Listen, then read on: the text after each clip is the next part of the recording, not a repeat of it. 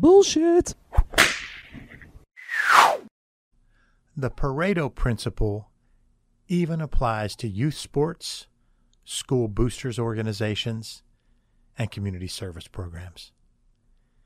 It's the No Bullshit Marketing Show. I'm Dave Mastovich, CEO and founder of Mass Solutions, the world's only no bullshit marketing firm. I was at a sports boosters organization at the local high school last night, listening, observing, which I do. I like to look around and listen and review the notes and the handouts, and it hit me. The Pareto principle applies to this organization. And then I thought back to youth sports six, seven, eight year old athletics, 10, 12. I thought the Pareto principle applies there too.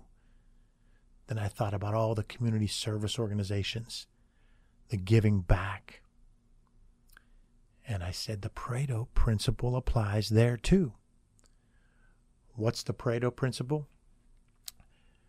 Vilfredo Pareto was an economist in Italy, and in 1906 he created his famous enduring principle when he was studying land ownership in Italy in 1906.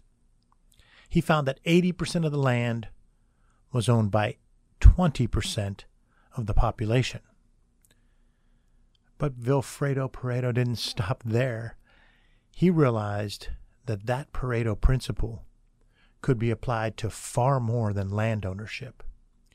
It could be applied to management, marketing, human capital, sales, and yes, youth sports, sports boosters organizations, community service programs. It comes down to this 80% of the consequences come from 20% of the causes. That's what the Pareto principle means. 80% of the consequences comes from 20% of the causes. Why did it strike me during this booster meeting? I heard again and again the refrain that we've got to get more people involved. We've got to get more people involved. And I thought, I believe in the Pareto principle, but I also have a unique perspective as a parent. I've been blessed to have three sons who were involved in athletics, multiple sports over their entire lives. But that doesn't make me unique. There's a lot of people like that. What makes me unique is that those three sons were each in a different school system, three different school systems, three different sets of booster organizations, three different youth sports situations. I can tell you 80% of the work was done by 20% of the families in all three of those situations. So the Pareto principle applies even to youth sports, booster organizations, community service programs, but also to your company. The Pareto principle applies to your company because you need to understand who your customers really are. Right now, it applies.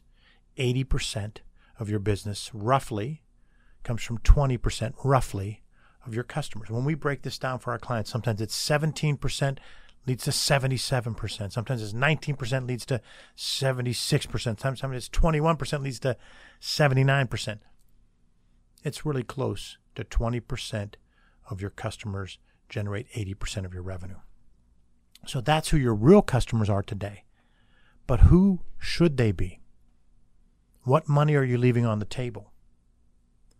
So when companies apply the Pareto principle, they have to use target market segmentation. That's why the behavioral science that drives the creative art of the no bullshit marketing system relies on things like the Pareto principle. It's a starting point to begin to look at who your customers really are today and to begin to study where they should be tomorrow. And part of the problem is most people segment by two or three age, income, zip code. when you need to segment by five or six variables. Most people build personas that are just kind of cute and break down a couple little things that make people think about a group that is uh, angry, angry Angie, and there's a there's a that actually takes things down, down the wrong path. People begin to just see this one trait. But if you use the Pareto principle, then you apply the real drill down and the four, five, six segmentation model of no bullshit marketing, you begin to get a real set of target markets that you can make meaningful impact on. So you're spending the resources targeting the right audience at the right time with the right story through the right medium or channel. That's how your company can use the Pareto principle. But this shows about leadership and communication. So I want to talk about leadership for a minute.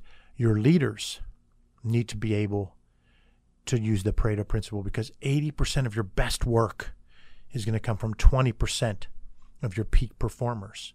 You need to look at those peak performers and give them the resources and tools that they need and the support and the communication. It doesn't mean that the other 80% of employees don't matter. They do. But you have to be honest as a leader and accept that there are peak performers, and the Pareto principle applies to human capital. It applies to manufacturing. It applies to the customer base. So let's go back to the booster organization. Sat in that meeting. It lasted about two hours. I came in late. Why did I do that? Not by intent, but I've learned over the years that that's actually probably a sound strategy, even though it wasn't. I just was running late here at the office, drove there. I got there about 20 minutes late, and sure enough, I hadn't really missed much, which is good because for me to sit through a two hour meeting is tough, anybody that knows me. Sat through the two hour meeting, listened and listened. I kept thinking, hearing family member after family member talking out, trying to get people more involved.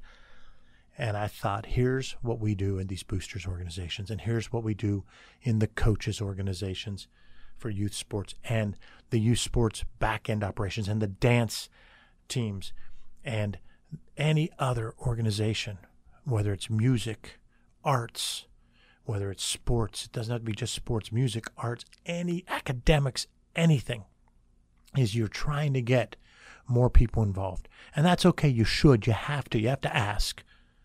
But the more important thing to do in those organizations is take that 20% that's producing 80% of what you want and need for the organization, recognize them, thank them, make their job easier with systems and processes, give them tools and resources because they're going to keep doing what they do no matter what. So if you make them more efficient and effective, it's going to help the organization. And secondly, you ain't changing that 80%. And that 80% all aren't lazy. Some donate with cash, some donate enough of their time, and then there's a smaller percentage that really don't do much at all. But instead of trying to change this small percent that doesn't do anything at all, you ain't changing them much. And the other people are at least supporting a little. Give the resources, the tools, the support, the recognition, and the thank you to that 20% of families that are producing 80% of what that organization needs. Thanks for listening to another episode of the No Bullshit Marketing Show recorded here in our studio in bold, beautiful downtown Pittsburgh, Pennsylvania. Remember, ask yourself, what's the big idea? And build your story around the answer. It's all about bold solutions, no BS.